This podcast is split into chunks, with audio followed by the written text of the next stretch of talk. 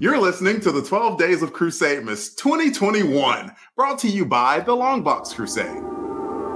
Okay, now, this is our Christmas song in case you don't know what to get somebody for Christmas. There's lots of ideas in here, so listen and don't get stuck. Okay. By the way, that's me on the organ. Oh, jeez. You start. Okay. On the first day of Christmas, my true love gave to me a beer. Day of Christmas, my true love gave to me two turtlenecks. and a beer. Okay, good. On the third day of Christmas, my true love gave to me three French toast Two turtlenecks. and a beer. Okay, That should be more there, eh? where? On, go. Fourth day of Christmas, my true love gave to me four pounds of back bacon. Three French toast Two turtlenecks and a beer. in a tree. See, Oh, you need yeah. more. The fifth day of Christmas, my true love gave to me five golden toques, Four pounds of back bacon. three French toast, Two turtlenecks and a beer in a tree. Okay, on the sixth, to go. Christmas, my true love gave to me six packs of two for Five golden toques, Four pounds of bacon.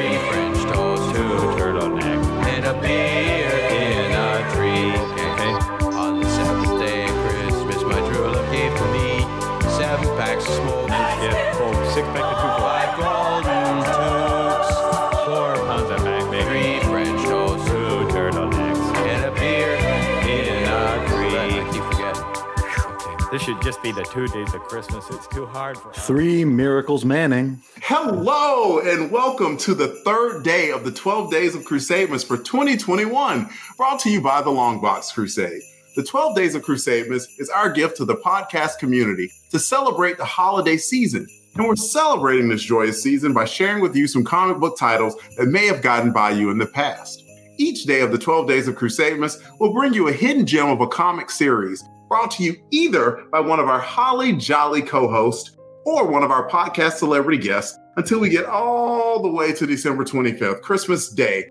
I'm your host for this third day of Crusade, Miss Delvin Williams, Silver Bell's Hands. And here are the three kids that didn't go to sleep even after their parents told them to, joining me for today's unwrapping. First up, we have the founder of the Longbox Crusade. He is known as Christatos, but we are fortunate enough to call him Pat Sampson. Pat, Merry Christmas. Merry Christmas, Delvin. Merry Christmas, everybody. Um, today is the third day of Crusademas, so I am cooking French hens, three of them. So I hope you guys all like it, but I'm going to need a little help getting some other stuff ready for these French hens. First of all, we got to catch them. They're kind of running around here, so I need somebody on uh, catcher duty. Oh, geez. And So these, these are free range. Yeah, free range Free- French Mm. hens. Yeah, Gotcha. And- okay.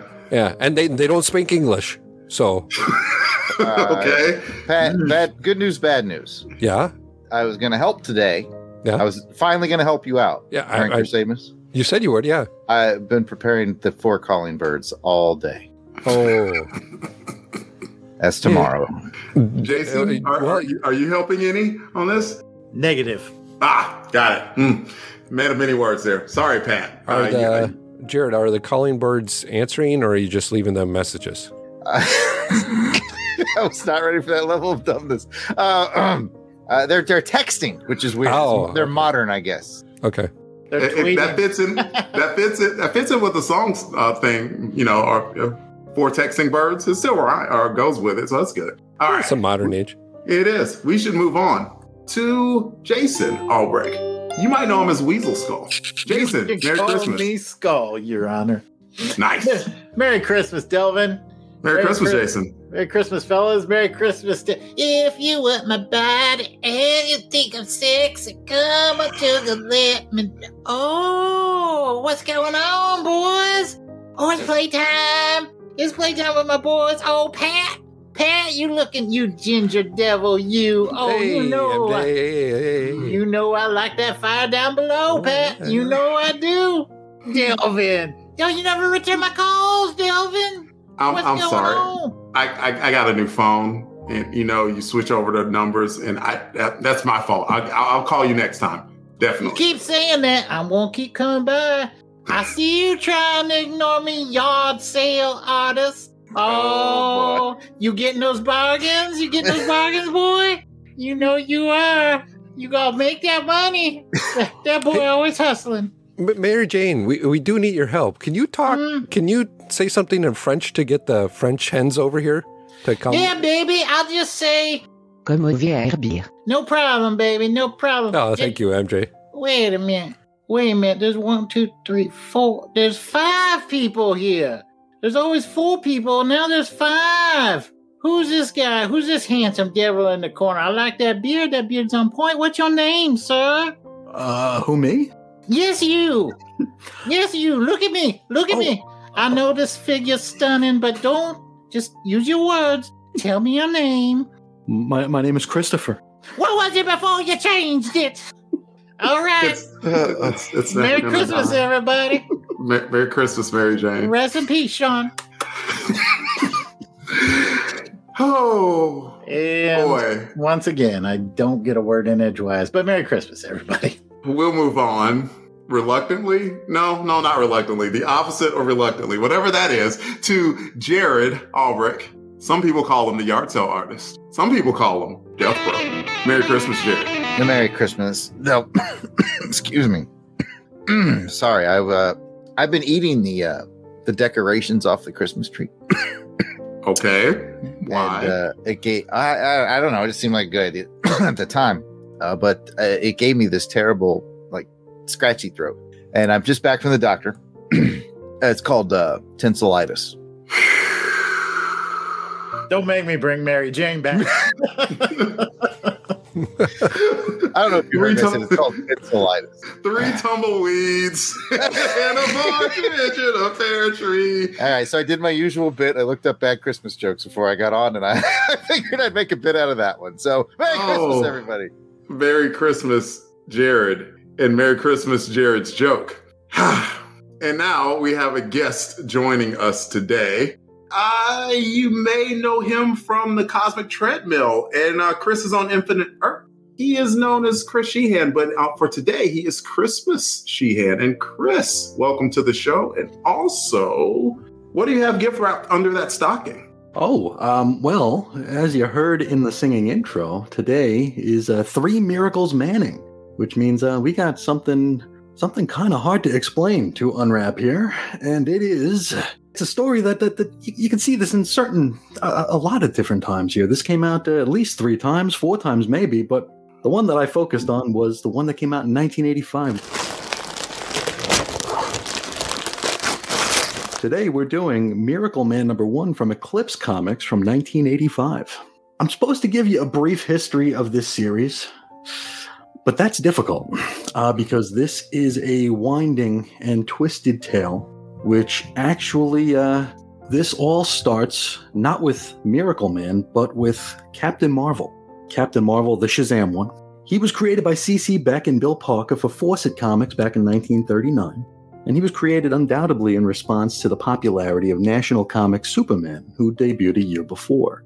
Now, this is something that National and basically the entire industry noticed, and so from 1941 on, the two companies would battle it out in court.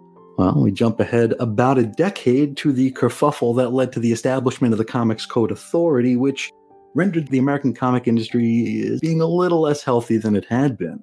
And so Fawcett would decide to throw in the towel in their legal battle with DC National in 1953. There was a settlement. There were two pieces of the settlement. The first one was Fawcett must pay National $400,000, which is almost $4 million in today's money. And also, they must retire Captain Marvel, Shazam. And they did. Captain Marvel's final Golden Age appearance was in the Marvel Family number 89, which had a January 1954 cover date. While comics waned during the 1950s in the US, they flourished across the pond in England. Captain Marvel was a top seller for publisher Len Miller of L. Miller and Sons Limited, who had the British license to reprint the stories. So sales soared, and uh, as they did, Miller received word from Fawcett that they had agreed to retire the character and the series. So, in light of Fawcett pulling the plug on Captain Marvel, Len Miller would call upon an artist named Mick Anglo in his Gower Street studios to create a Captain Marvel doppelganger, and they called him Marvel Man. Now, he was a blonde British fella named Michael Moran, but he wouldn't say Shazam. Uh, instead, he would say Kimota, which is atomic backwards, at least phonetically. Uh, Marvel Man proved to be just as successful as, as his predecessor, and he was embraced by the British youth who didn't really seem to mind Captain Marvel was uh, no more. Now, in addition to aping the main man, Anglo and Company would also create their own versions of the Marvel family. So, Captain Marvel Jr., Freddie Freeman, he would become Young Marvel Man, also known as Dickie Dauntless. Mary Marvel was replaced, but by a boy. This was Kid Marvel Man, Johnny Bates. Captain Marvel villains Dr. Sivana and uh, Black Adam were changed to Dr. Gargunza and Young Nasty Man, which sounds very, very British. Now, Marvel Man and the Marvel Man family stories would continue to be published until 1963 and be reprinted in other countries such as Italy and Brazil, right around the time that the Silver Age was in full swing. Unfortunately, or fortunately for the world, but unfortunately for this property, there was a relaxing on a British ban on American comics, which meant that Marvel Man wasn't uh, the top dog anymore. He had to compete with Superman, Batman, the Marvel Age of Comics. So uh, he kind of petered out, and Marvel Man and Young Miracle Man, Mar- Young Marvel Man, both ran until issue 370 of their respective series. These were weekly series for most of the time, so that explains the high number. And this was around 1963 or so. From here, we jump ahead 22 years to the establishment of something called Warrior Magazine. This was a comics anthology launched in 1982 from a man named Dez Skinn's Quality Communications. This magazine would run for 26 issues from March 1982 to January 1985. We got to introduce the writer of this issue, Alan Moore. Now, Alan Moore, he was interviewed by a future collaborator of his, David Lloyd, for the Society of Stripped Illustrator magazine. This is in the early 80s, late 70s. He was asked if there were any properties that he would like to work on, and he recalled that he had an idea for Marvel Man. He said, If anybody revived Marvel Man, I would like to write it because I've got some great ideas as for how it would be done. And so it wouldn't be long before Dez Skinn gave him a call. Now, here's where it gets hinky, and uh, we won't go too deep into this because we could go deep into this. But uh, Dez Skinn explained to Alan Moore that Marvel Man's copyright belonged to L. Miller and Sons. And following their bankruptcy, the rights to Marvel Man were passed to the official receiver. This is the OR, an officer of the insolvency service for the United Kingdom. So it kind of of like bankruptcy court here. And uh, the rights were up in the air, and Dez Skinn felt like he could just publish these stories. This is what put Marvel Man slash Miracle Man into dire straits for the latter part of the 20th century. And that's why we haven't seen anything from Marvel Man until Marvel Comics was able to uh, deal with the creator, Mick Anglo, and uh, get the rights about 10 years ago. And they still really haven't done a whole heck of a lot with it, but still an interesting story. And uh, it's part of the reason why I chose this issue is because I have a reputation among uh, those who are uh, unfortunate enough to be my friend. And uh, it's that I over romanticize things. Marvel Man, Miracle Man is one of those things that I over romanticize. I think it's one of the most important stories in comics. Most people don't agree, but it's okay. I first found out about Marvel Man, Miracle Man on the old Usenet BBS boards in the mid 90s. And it was a side of comics that I had no idea existed. And it totally captured my imagination. And I did everything I could to find Miracle Man to the point where I actually found I was going to dingy and dirty old uh, used bookstores, old record stores, and I was pulling these Warrior magazines that were in tatters out of the garbage. Basically, this is these are boxes they were going to chuck. I saw like the V for Vendetta mask on there. And it's like that's Warrior, so I had to run over. I rescued all these things, and I was finally able to read Marvel Man slash Miracle Man. It's a twisted story. Todd McFarlane gets involved, Spawn gets involved, Angela gets involved me and Reggie did a series of episodes of Weird Comics History all about this subject. It's about four or five hours long. Took about two and a half years to research it. Just a lot of stuff there. So if anybody's interested in more of this story, there there are plenty of places you can get it, but you can also get it from me. I wish you'd done some prep before you came on. I I'm don't know notorious for that. not doing that. I don't know that much about anything ever. I can't tell you that much about myself. I pulled out the old college notebook and started writing stuff down. That might be a test afterwards. And you know, in addition to the back, you know, the backstage drama of this that really tantalized me and brought me into this. The story, when you think about Alan Moore and you think about the 1980s, your, your mind will usually go to Watchmen, maybe Swamp Thing. For me, it's Miracle Man. For me, it's Marvel Man. You talk about taking apart the superhero as a trope and as a concept. And Watchmen is the watchword for that because it was done so well there and it was done so uh, notably there. That all started here with Marvel Man. This is a real examination of a comic book character. It is a tremendous use of the very language of comics to tell a story about comics. You can see things in here. And as we talk about the issue, there's an innocence to parts of it, there's a cynicism to parts of it. These are all bits and pieces that Moore is able, it's like he's writing music almost. It's amazing the way this is done. And the story itself doesn't rely on the gimmick. The story itself is actually very, very good. The story, as far as Moore told it, it's an excellent beginning, middle, and end. It's it's a it's a play in in three or four acts. It's really, really well done. Neil Gaiman got the uh, got the rights, or allegedly, after that, but uh, he didn't do much with it. He's still supposed to be finishing one of his arcs, and that has been in the works for a quarter century now. And he's, uh, I guess, he's too busy doing things that pay him more money to do that. But hey, what's what's what are you gonna do? Now, with all my gushing out of the way, I'll go around the horn here. Have any of you read Miracle Man before? Jason, No, this is my first go around with Miracle Man. I remember him making a splash in the 80s, but I had never picked up a book until preparing for this episode. very cool. How about you, Pat? No, this is my first read through for Miracle Man. I've heard it and heard the stories about this series um, and kind of where it goes down the road. Uh, you you know, like you said, the different acts that happen through here. I'm really interested in reading it, so I'm glad you picked it. Very cool. How about you, Jared? Uh, no, very similar to Pat's story. I know a little bit about it, but uh, I haven't actually sat down to read it. Very cool. How about the host of the episode, Delvin? I'm with the gang. I have not read Miracle okay. Man. I may have heard a little bit about the Todd McFarlane drama, Mhm. but drawing a blank on literally anything else about Miracle Man. Very cool.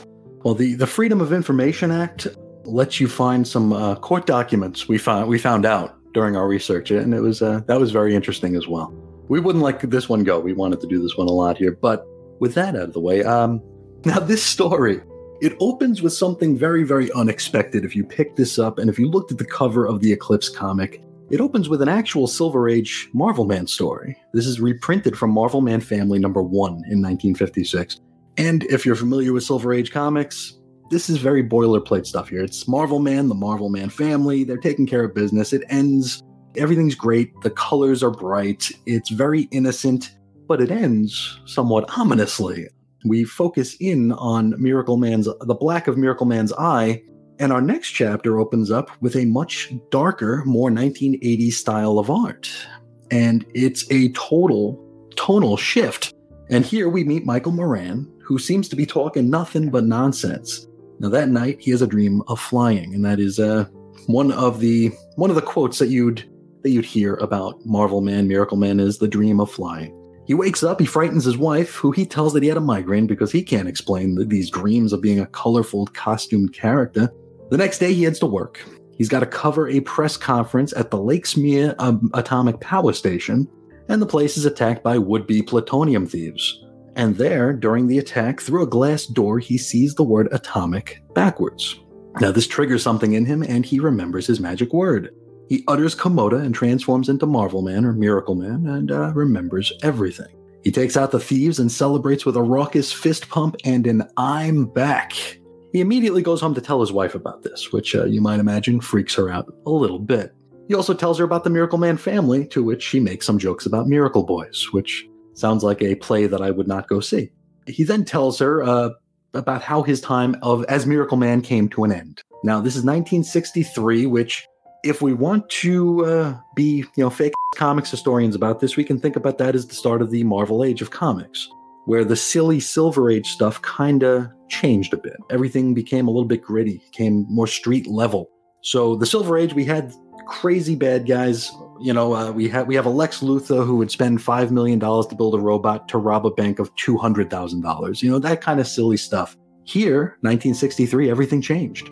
Bad guys became badder, and the Miracle Man family was not attacked by like a flying car or a robot. They were attacked by an atomic bomb, and that kind of, in you know, in retrospect, makes our opening chapter seem rather quaint, or even quainter. He was in a coma for a bit after this, and he woke out. He woke up without any of his memories.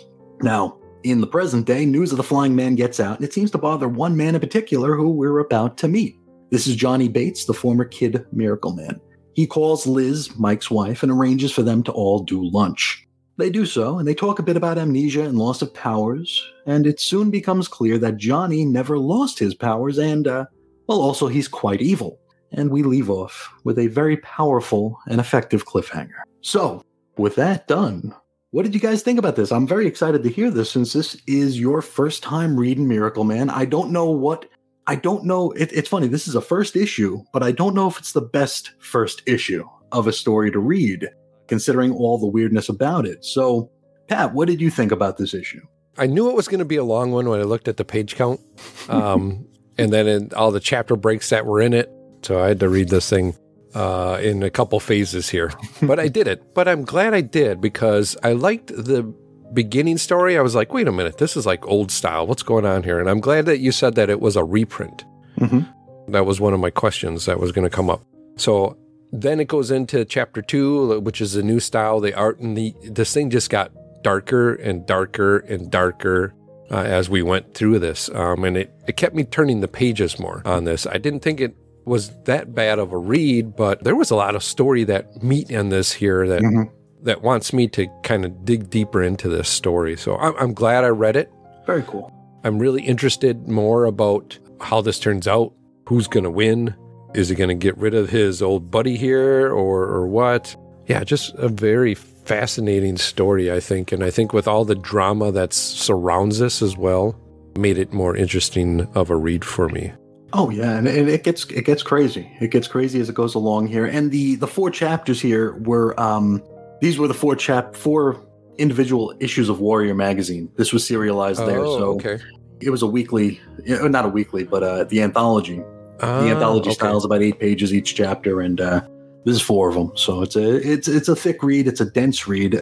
Chris Claremont might look at this and be like, "Whoa, that's a lot of words." But uh, it, it's it's worth it. It's worth it. Uh, what what did you think, uh, Jared? I didn't read it. I was kidding. That's a, a long going joke here. Okay, so I will pose a question to my fellow LBC members here. I texted you guys something about what my thoughts would be on it today. Does anybody remember what I texted? Yeah, you said you'd be the boat anchor. I said, I suspect I will be the boat anchor on this one because get ready for the hottest of hot takes. Well, it's not a hot take, it's just my opinion. I've always found Alan Moore to be a little overrated. He's a bit precious. I'm just like, okay, I like, you know, I read Watchmen, I liked it, but there was a lot of it that, okay, for example, like that whole side story about the pirate episode. Like, why am I reading this? I still don't know. To this day, I guess I'm not cool enough to have figured that out. And I was like, okay, he's giving me an Alan Moore book. I've heard about it. It's this Alan Moore seminal thing. And like I said, I told the guys, I think I'm going to be the boat anchor here. And I started reading it and I was like, okay. Oh, my hopes got up. Things went up because I was like, this is really cool.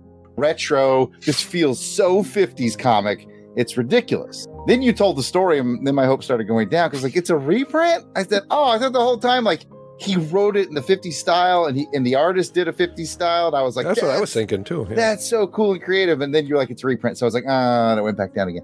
But it's gonna go back up because then I started reading the story and I went, okay, yeah, this is very 80s tropish. We got terrorists stealing plutonium. He's got he remembers who he is. And about that time, we remembered who he is. I thought, I I swear to you, I thought to myself, I thought, well, what if the other family members didn't die? And what are they up to? And are any of them pretty angry about what happened? and that played out really well. So it picked up real big at the end for me. I was like, I mean, anytime I finish a book and I'm just sitting there like, okay, I have to know what Mhm. happened to Dickie Dauntless, which is a great porn name, by the way. like, like I have to know what happened. Like, what happened to him? I thought it was so cool that the was a kid Miracle Man Mhm. was had gone evil. I kind of thought from the very first panel they drew him, I was like, oh, he's got evil eyebrows. I said, oh man. And kind of the way they revealed it, how Miracle Man said I could sense that he wasn't human. And I was like, I was getting into it. And so now that I have these remaining questions and I want to see what happens next, you can't ask for much more out of a comic book than that. So it was a high to the low to the back to the high. And this is now my favorite thing I've ever read by Alan Moore. So I'm glad you brought it. Fantastic. Awesome. What did you think, uh, Jason? Well, like Jared, when I first started reading it and I saw that uh, that 50 style, I thought, "Oh, this is an interesting take," and I, I was right along with Jared. I was like, "Oh, Alan Moore's really uh, going to the well here. This is this is very interesting." So I wouldn't say I was disappointed to find out it was a, a reprint because I see what he did. He used that as a launching off point. So I, I'm not really disappointed, but I did get through the first story and I thought, oh, okay, that was a good read. Then I looked, I was like, there's a lot more pages left here. Thus, like, our, oh, our texting began there. oh, it's still going. Are we reading oh, all of this? I think Kelvin started it. No, it wasn't me. It was Pat. so it's like, oh, we're we're in for a ride here. So then I kept going through it, and my first thought was the art was fantastic. I don't know where the British get those artists, but they just they seem to never run out of talented artists for their books. 2000 AD has like a cloning factory, I think. Somewhere in Britain. Somewhere, yeah, they got talent. in the Isles. Yes. That's right. so, as I continued to read through it, I thought that this is quite an interesting story. I like how he tied it back to the original. I really liked his wife. I thought the wife's character was, her reactions were quite understandable. At 1st mm-hmm. she's freaking out. She thinks somebody's broken into the house, and then she finally realizes it's him. She's trying to figure out what's going on. He tells her the story. He's like, That's the dumbest thing I've ever heard. She just laughs at him. He punches a hole in the floor. Uh, yeah. and it's, uh, and so uh, the just the back and forth, the realism, I thought that was great. And then the final reveal, I was wondering if there was going to be a twist, but I like the explanation how Miracle Man comes to that conclusion when he s- explains. He says, I, I just thought about it. And I thought, you were a teenage kid with all that power and no guidance, Mhm. basically. What else would happen? And so it really kind of shows Miracle Man is more than just, you know, the, the strength and the power. He's also quite shrewd and quite sharp. Oh, yeah. And so, so we kind of go from this airhead bubbly thing at the beginning to this gritty 80s realism at the end, but it seems like a natural progression. And it's it seems a story arc that really only Alan Moore could pull off to that degree. So I really enjoyed it. Uh, Awesome. The 34 pages flew by, and uh, I think I, I will not be a boat anchor uh, for this book. For me. Excellent. Uh, what did you think, Delvin? I saw Alan Moore as the writer, and so I am not quite on Jared's wavelength when it comes to thoughts about Alan Moore, but I'm not far off because Watchmen was definitely revolutionary for me personally as to what someone could do with a comic book. At that time, I was reading just, you know, basically mainstream Marvel comics. And so when a buddy of mine, uh, Mike, recommended The Watchmen to me or gave me his copy of the graphic novel and I read it, I was blown away. And for that, I'll forever uh, have Alan Moore to thank for that. And then, like, say, fast forward to 2021, and for some reason, I'm still reading Green Lantern that he's writing. And oh my goodness, it's so overcooked and weird and not good. it's just, it's like, I mean, and I think every every legendary writer does that. And at this point, Alan Moore can be considered legendary. And then they just can kind of go off on this tangent. And we're not talking about Green Lantern, we're talking about Miracle Man. Miracle Man was pretty much everything that I expect from very good Alan Moore. To where it started, you know, like where that 1950s reprint was so campy and expected. But I mean, it was it was a, it was a decent story. I'm not gonna, I'm mm-hmm. not not downplaying it, but it was definitely formulaic, and then it just went into more dark and twisty and complex to now, you know, that campy kid that you saw is this megalomaniacal villain at the mm-hmm. end of it. And how in the heck is the newly reformed Miracle Man going to cope with this and beat it? For issue one, that is a table setter. That's a fantastically done table setter. And the artwork and the mood just slowly shifted to that point, and Oh, it yeah. was very well done. Yeah, the the pacing here is is phenomenal. Uh, it's a different time, of course, because had this come out today, you know, the reveal at the end here, the cliffhanger would have happened in issue 14 of volume two. Uh, and here it is on, you know, issue one. I'm, I'm glad you guys liked it so much. I was worried because I actually reviewed this for the blog not too long ago as a uh, DC near miss. The Chris is on Infinite Earth site was a DC Comics site prior only. I looked for ways to bend that rule, which was a rule that I only made for myself because I'm unflinchingly rigid in my ways.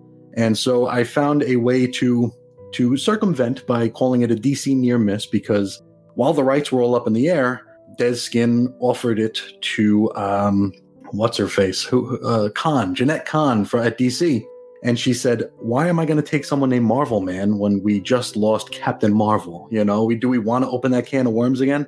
And it's funny because they have the similar origin, and or you know they did come one did come from the other.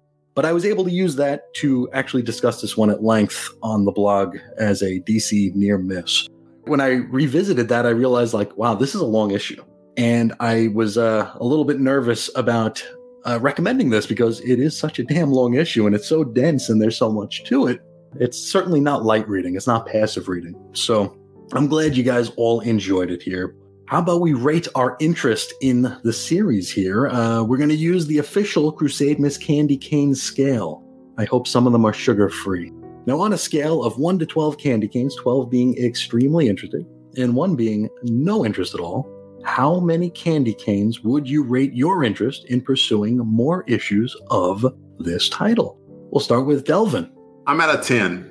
I was very intrigued Very cool. by what the book has to offer. And that's good. It's like, you know, you know how it is how sometimes, you know, you're, you're, cra- you're caught in your present day and you start thinking that those things in the past sometimes it couldn't be as good. And, but the thing about comic books, and I, and I've mentioned this before on other Crusademas and other shows, that people are realizing now is just like you mentioned about how this would be like, you know, issue 14, part two.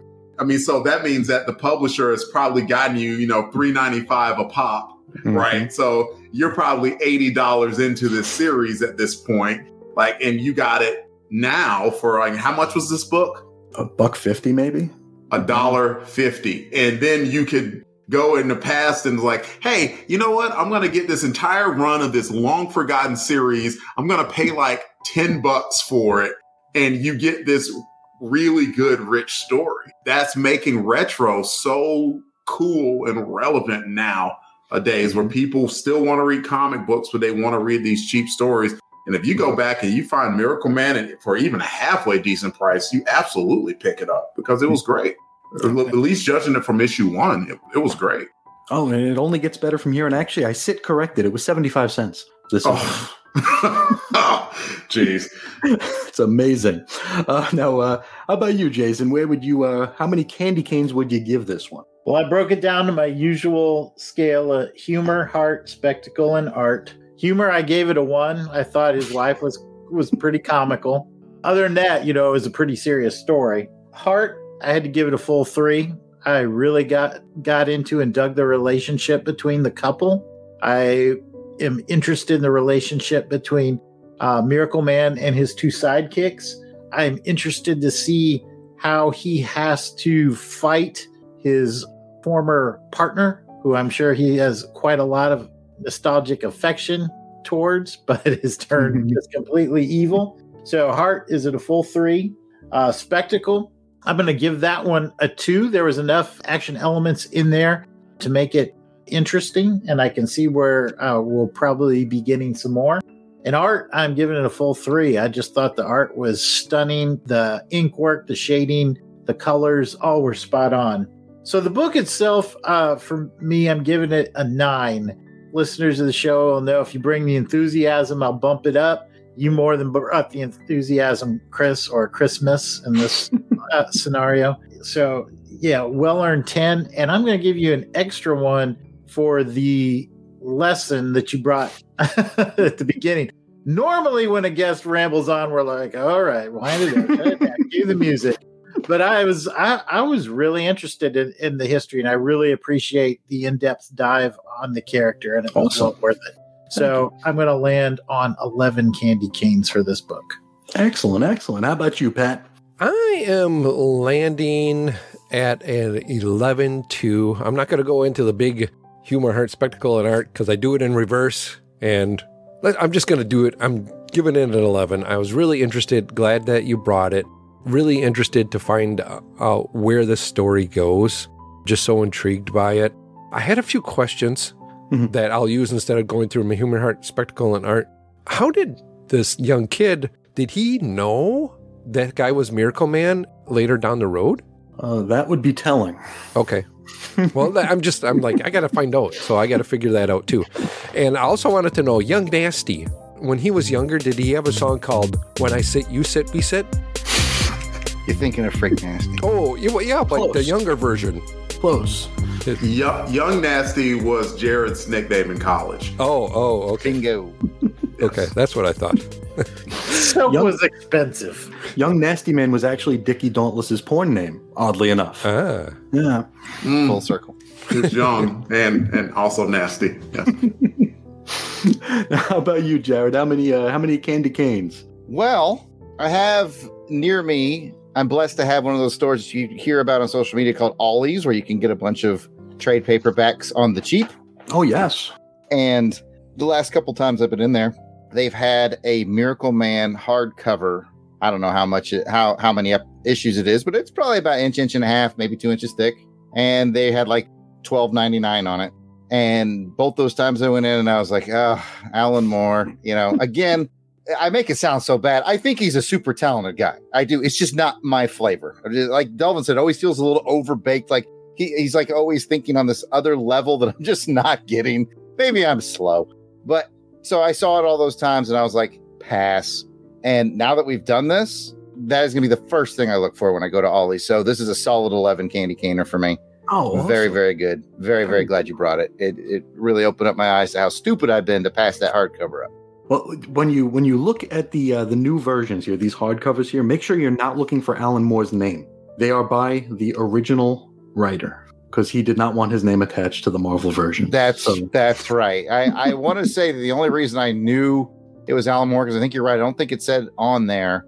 I was at the store with the irredeemable Shag from Fire and Water, and he's the one that was like, "Yeah, this is the Alan Moore book." And I, I was like, "Oh, okay, that's why I I thought I associated it with Miracle Man." But you're right. I don't think the name is on the book. I think we Yeah, talked about that while we were there, yeah. and then my didn't pick it up because I thought I was too cool for it, and I- and now I regret it. Uh, it, hopefully, it didn't go anywhere because um, this is a heck of a series here. And uh, if I can give it one last plug, the Alan Moore run here is probably, and I mean, this isn't a hot take by any stretch of the imagination. It's the strongest that it is. Uh, when it goes to Neil Gaiman, it becomes a well, it becomes a Neil Gaiman book. And uh, the way uh, you guys feel about Alan Moore, I kind of feel that way about Neil Gaiman. I feel like Neil Gaiman is perhaps a little too precious in a lot of ways. So I really can't. I, I own all of Sandman. I've never read it. It's just not my thing. But he did two arcs, not as great as the Alan Moore stuff. Marvel did just reprint the entire run. Uh, it might be on Marvel Unlimited. I don't know what Marvel Unlimited is, but I hear there are comics on it. Maybe it's there. And if they're there, maybe they're free. But they're easy to find now with the new editions. The old editions are a little harder to find, especially issue 15, which is a really, really big one. So uh, that one, I believe, is issue 15 of the Marvel version too, which you could probably get for probably getting a 50 cent bin somewhere. So they're easy to get now. There's no excuse not to get them if you can, and uh, they're wonderful. So that's about it. That will wrap up day three of the 12 Days of Crusademas. We'd love to hear from you if you're familiar with any of the comics we cover here on the show, or if you give one of our recommendations a try. Let us know what you think about it. You can find us on Twitter, Facebook, and Instagram at Longbox Crusade. Our email address is contact at longboxcrusade.com. And if you're loving Crusademas and didn't get a chance to listen last year or just want to hear more Crusademas, if you scroll back far enough on our feed, you can find all of the episodes from Crusademas past 2020, 2019, 2018, or even 2017. Well, I'd like to thank you guys for inviting me to to share the miracle of Miracle Man with you all, and I would like to thank everyone for listening as well. Be sure to come back tomorrow to find out what the next gift is from under the tree here in the festively decorated Longbox Crusade Studios. Till then, DJ Christados, play one of my favorite Christmas jams. Wicked, wicked, wicked, wicked, whack. It's Christmas. It's a time of miracles. Jason, what movie? Die Hard. Very good. Have yourself a merry little Christmas. Let your heart be light. Next year, all our troubles will be out of sight.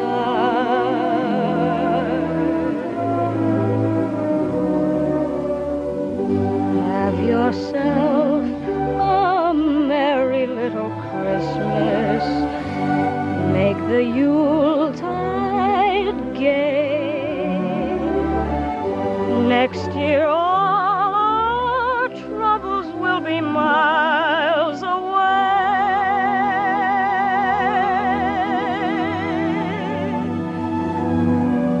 Once again, as in olden days, happy golden days of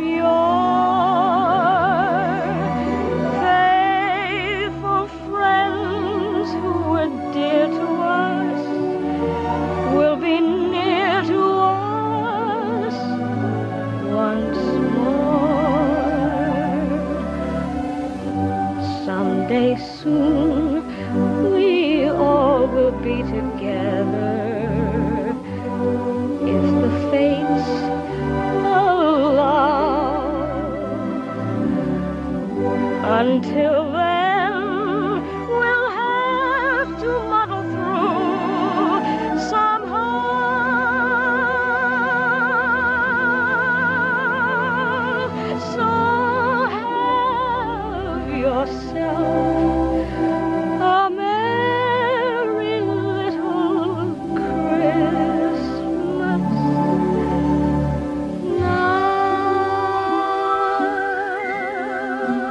All songs, song clips, and characters discussed are copyright of their respective copyright holders, and no infringement is intended. We are just fans that like to share our love of comics.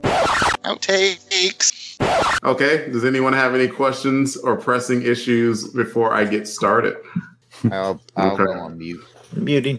We all go on mute now? So Christmas Sheehan is going on mute. Sure, sure.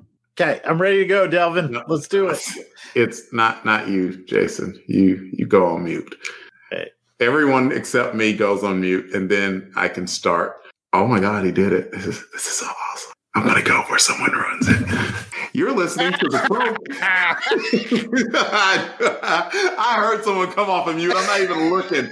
I'm like, who did it? Who did it? All right, I'm gonna be good now. I just I couldn't I couldn't help myself. And then Jared, you're gonna have to, or Delvin, you're gonna have to put in, uh, "Come over here, birds," In French. in French. Okay, got, Got that? it. Got All it. right. And you get that? You got your song there, Chris? Have yourself? song? I do, yeah. Okay, Cool. He does. It's already in the script. Yeah, I mm-hmm. saw that. I'm like, Chris, again, Chris is professional. Is it me so horny by 2 Live Crew? it's the only Christmas song that can make me cry, is that one. So Oh, Oh. Grandma got run over by a rain. Welcome to the F shop. By two Life left. By 2 Live Crew.